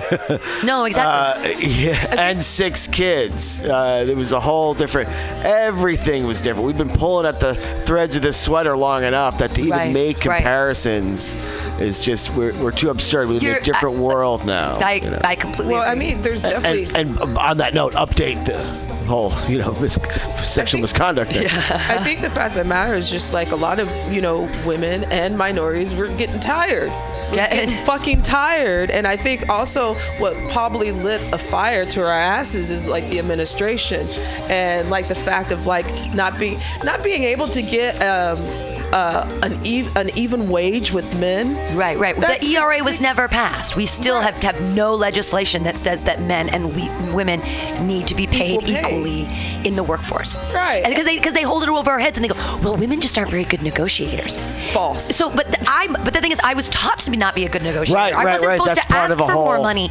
yeah. I didn't know it was like, I didn't know that when you get a job, you have to ask for as much as you can because you're only going to get two or three percent a year after that. You're not going to get any big bump, even when you're knowledge. So if you feel like, anyways, I. I was I've been in the workforce differently than men and I feel like I was trained and especially as a teacher it was like this is what you make. You can't negotiate. You make this pittance and this is what you make and you better be happy about it because being a teacher is a really you know great whatever and you know i made $24000 my first year out of school and i had a, I had a ba and i had a teaching credential i had an advanced degree and i made $24000 and i just didn't even question it and so i've never made more than $36000 ever in a year in my life because i'm a woman and i was married anyways and my husband made tons of money so why would i care kind of thing but This is just shopping money. Right, exactly, right? But and that's why you would never give a bitch a credit card back in those days because she has no idea how to do money. She has no concept of money because how, why would she have a concept of money when her father takes care of her and she doesn't earn any money? When And it's out, when it's actually the opposite, when men don't actually know how to take care of. I mean, it's mostly men that fall into bankruptcy, or you know, it's sometimes if the woman is, you know, in the household, you know, the wife will be like, well, why are you spending your money on frivolous things when we could be saving more? Blah blah blah. Women are better negotiators, and we are better. I I feel economically because. I, I just feel it like depends if you have, if we have children or not because then we're taking care of that other person, well, and ourselves. But I, I know some people. Well, then who you have, more children. hands on the shopping, the actual expenses, the guy coming in to fix the stuff. Like, except you know, this- except in the, except in nowadays where we've taught men to be entitled little fuckballs that don't have to do anything Yeah, now because they lazy. one of my one of my buddies her the her baby daddy takes advantage of her like Okay. he works but he doesn't pay the rent and then the money disappears and i try to keep telling her i'm like he's sounds like on scum- cocaine he sounds like a scumbag. He's a scumbag, but she takes care of everybody. She's amazing and uh, just just the sweetest and most amazing as human a, being. as a dateless man, this is particularly angering. right? you know. Exactly. That see would, that would you date someone with a kid? You wouldn't have a problem with that. Yeah, I've so I'm 50. I, there are who doesn't have you know what woman doesn't have a kid at my people have been I, in college people had kids like it's not Okay. this new thing you know it's like I you know Yeah. But the fact that the matter that she has to take care of a grown ass man. She takes that's- care of a grown That's where I grown-ass draw the line. I've done that before, and boy, was I stupid. That Well- was one and done. No, no, where he, no, when I'm like paying for his rent. Oh no, that's oh bad. yeah, no, this no, is yeah They on have to, another they level. have to. Well, there was. I've I know some really seedy men. One of my other incredibly great friends had an ex-boyfriend who just he was one of those guys that didn't have any concept of other people's money. So he took he, he went to Best Buy and he used her credit Oh, no. to buy this whole yeah four thousand dollar TV thing. But then what he did is he took it back. And then he got the money and sold it, sold and bought a bunch of drugs. But then he didn't sell the drugs. Yeah, okay, He didn't sell the be- drugs. He did the drugs. So he owed her four grand for like four years. She was on his ass. They finally they broke up. She and this was when they were together. And she was like, finally, she was like, I can't do this anymore. So, she, but she was always like, I don't want to leave. I can't leave. Blah blah blah. I can't She get a finally- second date and that shit took four years I know, give me a that's right. fucking break And so then she was still. I don't think she ever saw her four grand again. And but the way that she like that. explained it to me is she said, you know, some guys just don't have a concept of your money. They just sort of like. They don't get it. There's certain people that just take advantage of you monetarily and don't even see it as a problem. They just don't even get it. That I find that, to be bullshit. Uh, because if I took their money, they'd Unexcusable. fucking Exactly. get it. You know, That- that was crackish. If you don't, Yeah, super crackish. So yeah, I used to be a drug dealer. Okay, so it's like if it's no big deal, then give me the money. You know, if, it's like I don't have. Well, what's the big deal? If it's no big deal, then show up with the fucking money. You know that that argument works both ways. If it's not a big deal, then bring it. But She then should- somehow, as women, I don't know if it's a woman thing or, but we're taught to still Yes, it is. put up with it The and nurturing. nurture and care, and for them to say, "Oh, I'll never do it again. This is the last time." I mean, how many that. women are beaten by their boyfriends, husbands, and they? So look at the NFL ladies. Mm-hmm. They still marry these guys. They got a black eye at the wedding. You know, they're like, "Oh, Well, I, love I him." dated a, an abused woman, and uh, you know she divorced one guy and married the other, and it's like, well, you know, the first guy was poor and not that great looking. Like the second guy, although he treated me bad, you know, he, he was rich and good looking. So, so like there was still like the bad treatment didn't change, but other stuff did. the economics did. Yeah, and she was like, "Well, you know, what what more could I hope for than to also get a good to have, finally have a good-looking guy?" That's you know? sad. It, it's it kind of is, but you know, we know in life you don't really get everything you want all the time. You do make compromises. So you just get bitch slapped. Uh, a- and you know, I think that's out there too. Like these NFL ladies, like.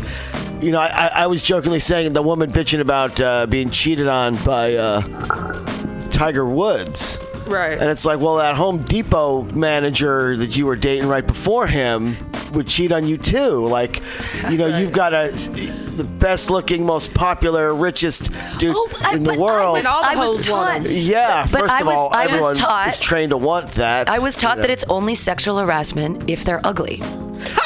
that was that was was behind my Matt Lauer comment Exactly. about like the first good-looking but- but- guy but to get that's what I charged was, with this. That's stuff. what I was taught. That's what I was taught is that Wow. it's only sexual harassment. Otherwise, it's flirting. That's- like if there's a oh, guy at work and he's good looking and Well, he fucks with you, you ju- then it's flirting. But if it's if it's a guy who, well, also, so when I worked at Ethan Allen, there was a guy who would sexually kind of harass me, but he wasn't above me. He was, we were probably like on the same level. We were peers, um, and he would make comments about like if I was on a ladder and I was wearing a skirt, he'd like get he'd say things like about thongs or about he said one time about he'd like a bacon thong or something. He's like Oh, something it come was kind of it was kind of gross. But he was um ugly. That's just creepy as So and it was kind of creepy, but I was like bacon thong. yeah, I was just He was like, trying to eat I was like, ass. how about, I was like, Everybody how about likes we not talk about? I was like, how about we not talk about me on a ladder at all in any capacity? And and it's it stopped. I didn't have to go to anybody higher up and say anything. But put your I- foot down. But I made but I made a joke about it at the t- time, and I think I still have. Is that you know, it was only sexual harassment because he was ugly. Like, if he was good looking, I would have been like, look at him flirting. That's so silly. Like, if he was like a, Well, there's something to that. Uh, in uh, uh, Mad About You, that sitcom From the from way back when, yeah, yeah. So, uh, so to, in this one episode, they're they're like, look, we met each other on like mutual depression, and now we're married. And it's like, do you think you could pick me up today? So they go to a bar, and she like sits somewhere else, and he has to like go up there and talk to her and like pick her up. And he's coming with the old cheesy lines, you know, and she's like, ah, oh, well, and just keeps on walking away from. him. And then some really good-looking guy comes with the same cheesy line, and she's like, oh, well, yes, I do come here often. Blah blah blah blah blah. blah. Right, right, like, like you, you, there is that from the man's perspective. There is that sort of thing. Yeah, like a good-looking guy does that, no problem. You know, it's Matt it's, Lauer. it's it's a regular guy doing it. So it's nice to see Matt Lauer, a good-looking guy, Go get- down. Go down. Yes. Yeah, because they all been ugly. And they all do it, and that's where the not so good looking, not so confident guys get the hints. Like, damn, he does that, and they, they, they love it. So maybe I'll try it. sure. Well, know? no, it's the same rant that I'll go through all the time. So we're- about about like Vince we're just Vaughn. mimicking the the you know. Right, but that's the thing is that Vince Vaughn is giving much you people the him. wrong idea. He's a schlubby, ugly guy who's in his 50s who gets to date in the movies where, like, he suddenly has to choose between two 24 year old girls. Two He's not the 24 only year old one. girls are fighting over him. Right, but he's like, it's the same thing. It's like John Constantly, Travolta. fifty-something-year old guys have a twenty-something-year-old love Clint interest. Eastwood or whatever. And Or they're like, you even watch Curb Your Enthusiasm with Larry David, I'm like, how's this old guy getting all these young broads? Right. Like well, seriously. But it's the same thing that that new show, and I, I don't like it. I watched one episode and I was like, fuck the show. It's called Flaked on. Oh, yeah, I haven't seen And it. I watched one episode and I'm like, fuck this guy. Fuck Will Arnett. You 50 something. Oh, look at your bod when you're 50 something. Fuck you. You've got two 23, you got a 22 year old and a 24 year old hot, hot girl. And both of them are like, oh, you're so amazing, Will Arnett. Fuck you for giving guys, or, and his schlubby buddy friends. I gotta that are all write like, me a script. Fuck them! Why are they giving people the idea that they can fucking date 24? You know what? Fuck you. 24 year old girls should be going after 24 year old guys. How come they're not going after 40 year old chicks? Right! There are a lot of single forty-year-old chicks who look plenty really, actually look look some of them look great. better than 20 year But old. Yeah, the, but the, but the ones, thing is, is that the 50 year old guy, he's done with talking to women. He just wants a hot young piece of ass who's pretty and too dumb and just likes everything he says and thinks, wow, he's really great. He's so. Co-. And this guy is a loser guy on the fucking show. He's an and it's like, a recovering alcoholic. Right, and it's like Yeah. you're a loser, and then you give people hope. Because regular schlubby guy who has shitty job is going and going like, yeah, I could get the 24 year old hot waitress. Dude, it's it's uh, for me. I used to be they're selling alcoholic. they're selling the fantasy to us loser guys who have an otherwise miserable life. Right. No, but the fantasy is the fact that p- people take in that fantasy and put it into their reality, thinking that this is something real that they can actually do when it's not. And also the fact of the matter that you know it's showing the fact that women over the age of 40 are not that attractive and you know there's it's still that whole stereotype of like you know i got to get the younger chick because younger Right. chicks are much better looking than like Yeah, a woman the- over their 40s or 50s Yeah, the which is- not on the menu concept, like they Right. gotta, like la, you know, the last fuckable day, the yeah, Amy Schumer which skit. is totally Oh, I- false. and I think, and this this plays into the fact of the Me Too, you know, where the fact of like all these, you know, you have to be young in order to be sexually harassed. You know, I'm like, fuck that. No, you don't have to be young. Oh, I, you just I was sexually harassed the other day on the street because of the outfit I was wearing. I wore a cute, weird outfit, and I kind of looked like a roller derby girl without roller skates. but I was covered up, like I was wearing. I was wearing orange nylons with knee-high socks This over look the speaks orange. to me. Right. So orange As a roller skater. orange nylons with orange and black knee-high stockings on top of those, and then I had on uh, a little pair of was I wearing like some some kind of like little hot pants shorts, but I was covered, and then I wore um, a tank top that was sequined, and I had my bomber jacket on top of that, and I was just walking, and I was harassed by so many dudes. Like a guy pulled his car over Oh, and no. said he oh. pulled his car over in the Hell in the no. tenderloin and he says to me, Oh, "How do I get to the Bay Bridge?" And I said, "You're in a big truck. You obviously have a smartphone. Wh- What are you ask the phone? Why are you bullshit he was talking to me? Why are you it?" hollering? And he's like, "Come here." Oh hell Come no. here. I'm like, no. That shit what don't are you, work. Why are you even talking to me? Yelling at me from a car. So, so it happened like Like four I'm times. prostitute. Right. And like I'm a prostitute. There were, but four times I was stopped by men, um, saying like commenting in some way and like in just being nasty. well, not. I mean, yeah, there was. It was. It was cat calls. It wasn't like the one guy who said, uh, "Girl, you've been living a long time to look 22." It wasn't a compliment like that, like a clever compliment. It was like, "I'm gonna put my hand in your butt" or stuff like you know, like weird shit that I was Or- getting yelled at me. Just and whistling too. What? Look at that! And I'm like. Which is why I never, and I'm completely covered. See, this is oh, see, this is why it doesn't matter what you wear. It does not matter if you're wearing something short or busty or covered up and hot in shorts. No, but when I but when I walk down the street like this, I, no one says anything to me. But if I was wearing, it's just it's when I show my legs, like when I show them, even when they're covered, shown, and they're still. It's I don't I don't understand. But people. And when I so I get to the bar later in the day and I tell my friend I say oh this happened I can't guys can't stop screaming at me on the fucking street today, and my friend Katie she yells she goes well you are dressed like that I'm like, fucking fair enough. I mean, I'm wearing orange and that stuff, and it was it was the week before um, Halloween, so I felt like it was bright. fine. You were bright. I was bright. I You was like bright. rainbow bright. Yeah, you weren't like busty. You were just bright. I don't have any bust. I don't have boobs, so I can't be busty.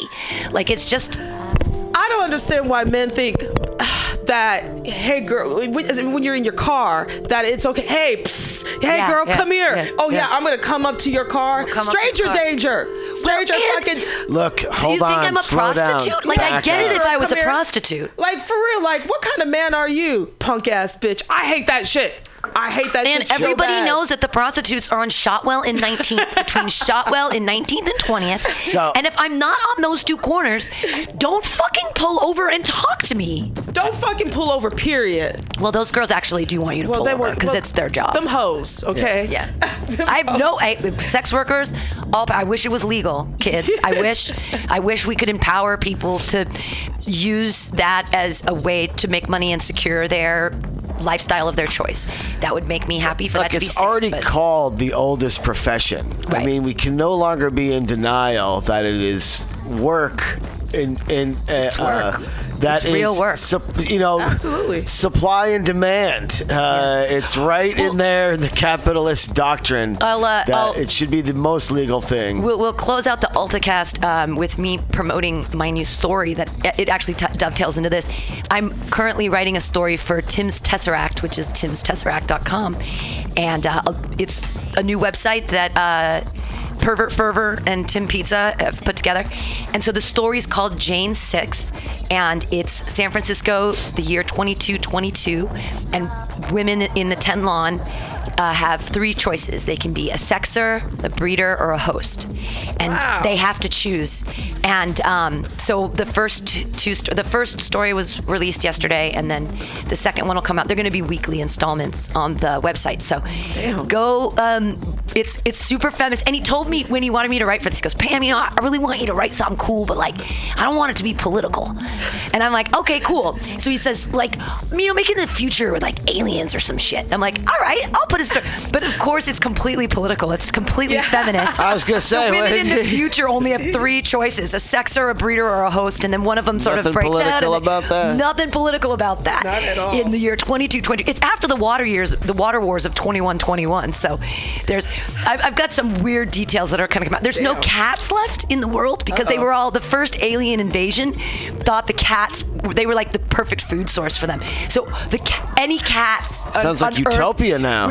but that's for me it's the worst right but so these girls have no idea what cats are and one of them finds a book. Anyways it's i mix she's like a book? They have, they had books? It's very it's it's very futuristic and, and weird but it's totally political.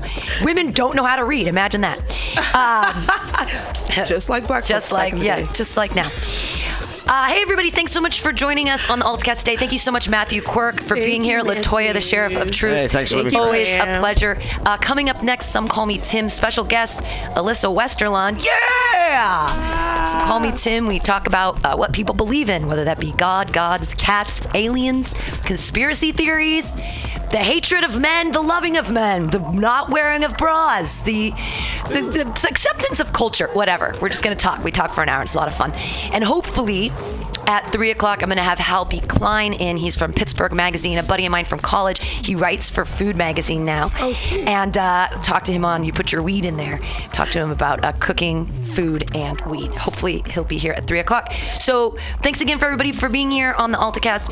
Uh, we'll see you. I won't see you for the two weeks. She'll be gone in Cabo. I'm gonna be She gonna in get- Cabo. She's gonna come back out. black. I'm gonna come back tan. I'm a Jew. I'm a Jew, so I tan pretty well. You know, I don't like freckle and burn. I, I sort of burn and then tan. I freckle and burn. So yeah, I, What's that I'm, like? I'm lucky. I know that too. We got the two gingers in the house in the hizzy. I used to dye my hair red because I wanted to be one of your people. Uh, I know. Cultural appropriation. Cultural appropriation. Appropriation. For years I did it. I was Does a the terrible collar person. match the cuff? Yeah, it just it it, it Love didn't me at some all. redheads. Uh, thanks guys for being here. Uh, stay tuned for some Call Me Tim. See you next week. Bye. Ah!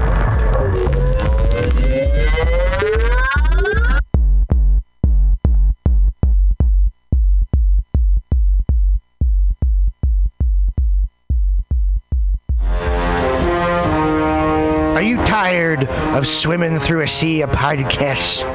Are ye on a raft without a paddle? Well, gather around me, sea dogs, and get aboard me pirate ship as we set sail for the seas of mutinyradio.fm. From there, you can captain your own pirate ship as you sail through over 44 different shows for all of your listening pleasures. They've got live comedy to small business advice, LGBTQ friendly to sports, vinyl to gutter punk. MutinyRadio.fm has the best programming the internet ocean has to offer you. I bet my peg leg on it, or I ain't scurvy shit faced McRat.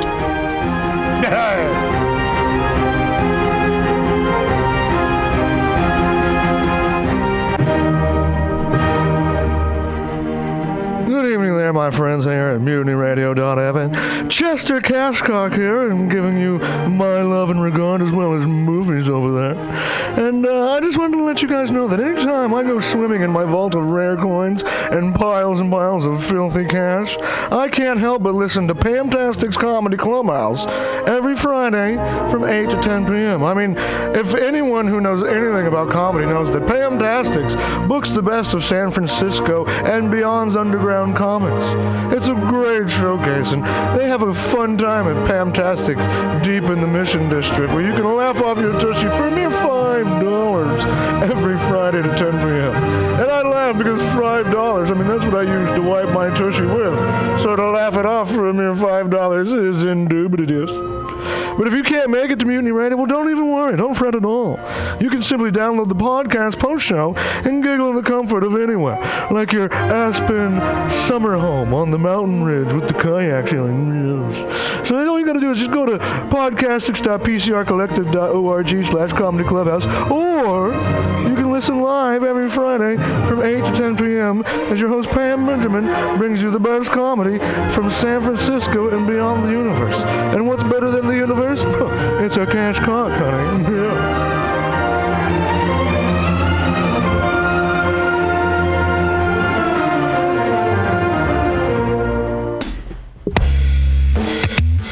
Looking for a personal injury lawyer in San Francisco, look no further than Francis J. Shaheda.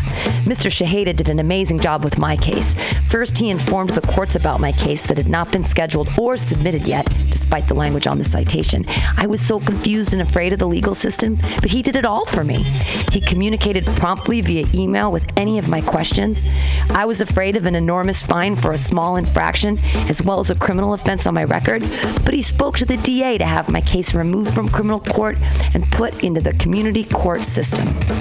I am so overwhelmingly happy with the results he generated and would recommend him to anyone with legal issues. This is a personal first person narrative because Francis J. Shaheda helped me personally, helped Mutiny Radio. Go to him for personal injury issues. You can email him at www.personalinjuryattorneyfjs.com. Again, the law office of Francis J. Shaheda in San Francisco.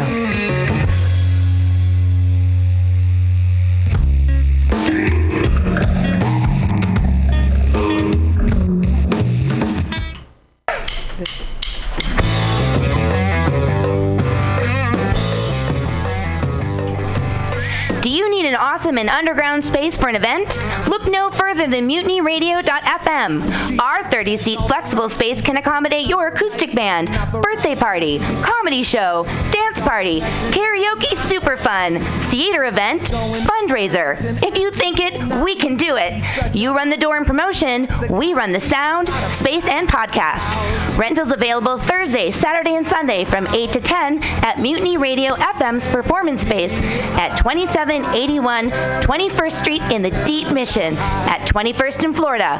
Contact Pam at pamsadai at hotmail.com for more options and booking dates.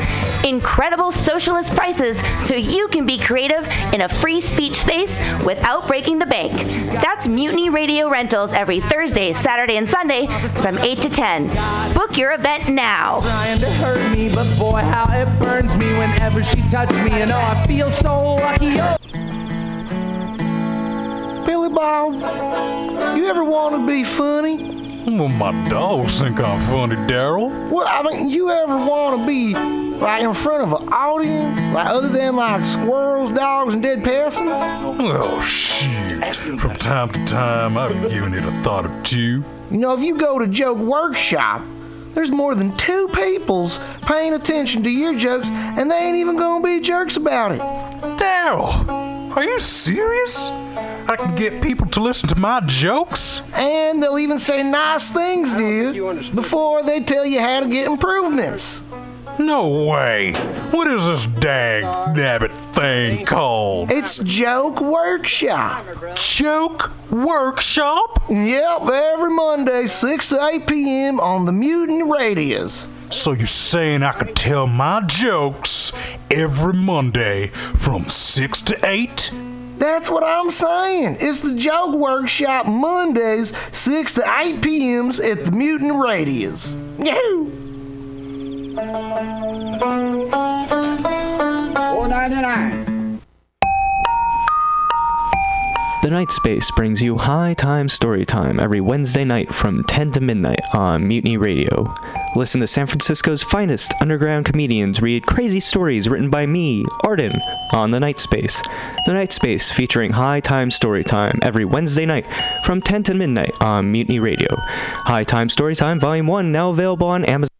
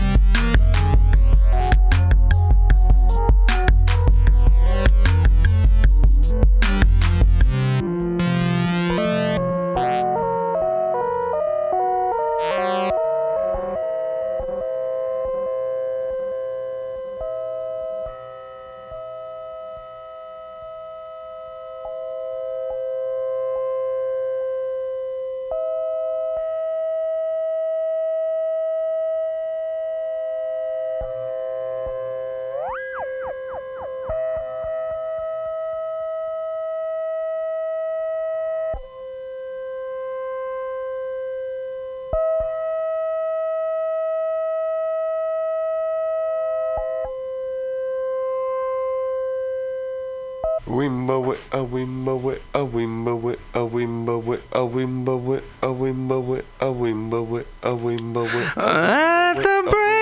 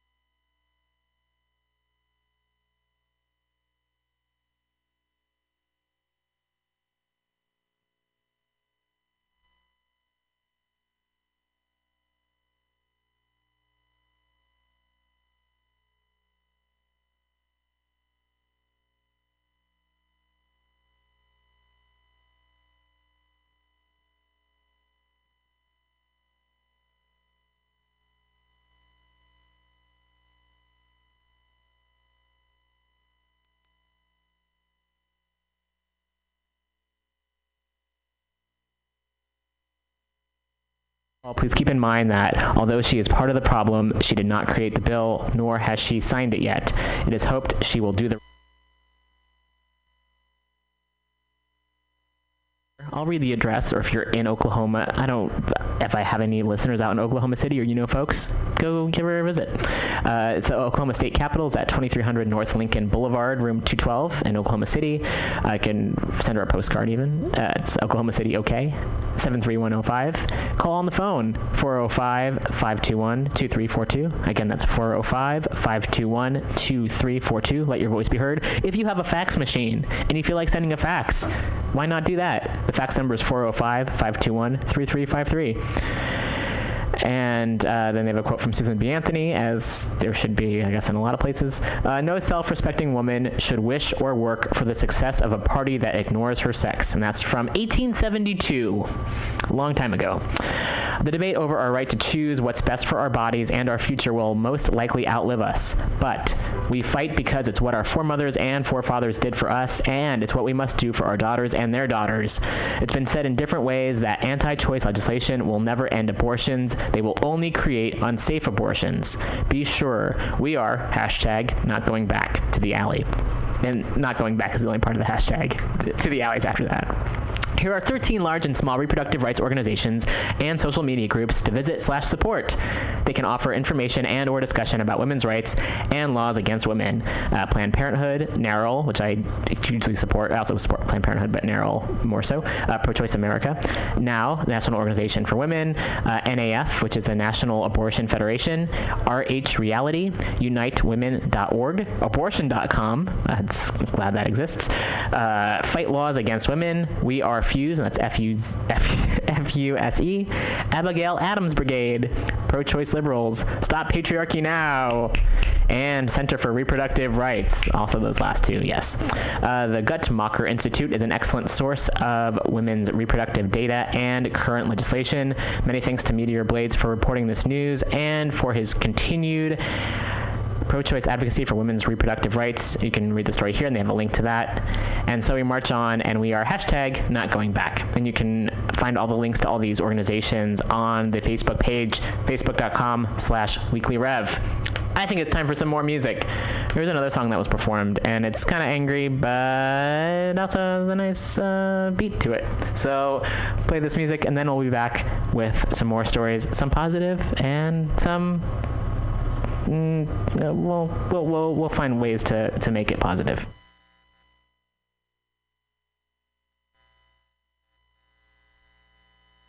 Yeah, my name is John Knefel, and I am an independent journalist based in Brooklyn, New York. Uh, I'm the I'm the co-host of a daily podcast called Radio Dispatch, and I've got a new story in the.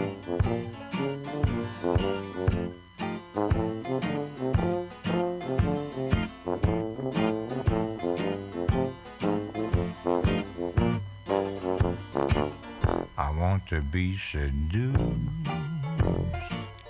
Want a woman to take me out to dinner for two. Like to see her eyes get moody.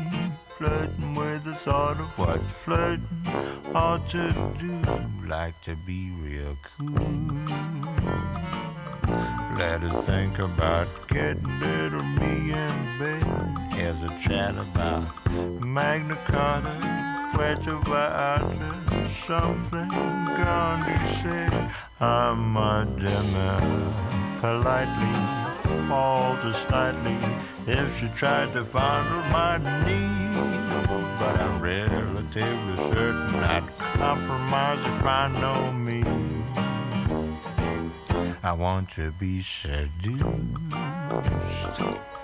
Want a woman to talk to me suggestively. Want to hear her say she'll be with me tomorrow morning, drinking hot jasmine tea.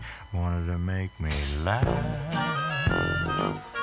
Make a point of touching me when she talks leaving all the jealous men in the joint to mumble in the beer and gawk. I know it only happens when I'm napping, nodding in a reverie. Did I find myself a woman who wouldn't mind seducing me?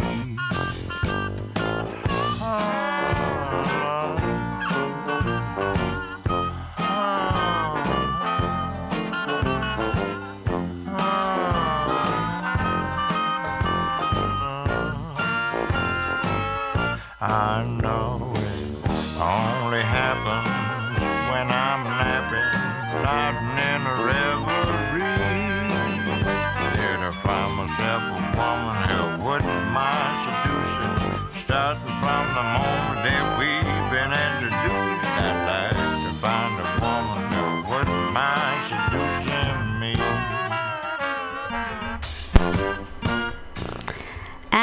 Are back. Oh, and that is loud. Does it feel like I'm right in your ear? Does it feel like I'm right next to you? Does it feel like I'm inside you? Because I am. I'm deep in your soul. I'm deep in your heart. Um, this is really loud. Like, is there something going on? Is there a reason why it sounds like this? Uh, it's the audience. I mean, somebody in the audience wants to listen to loud music. We probably have deaf listeners. Those are the best kind. You can make mistakes. Hmm. So anyway, um, on tonight's regarding sex with Spicy Spice, um, we've had an interesting beginning, and um, we're moving right along through to the middle. And um, I'm very excited tonight because I have a wonderful, beautiful guest here in my studio audience, and um,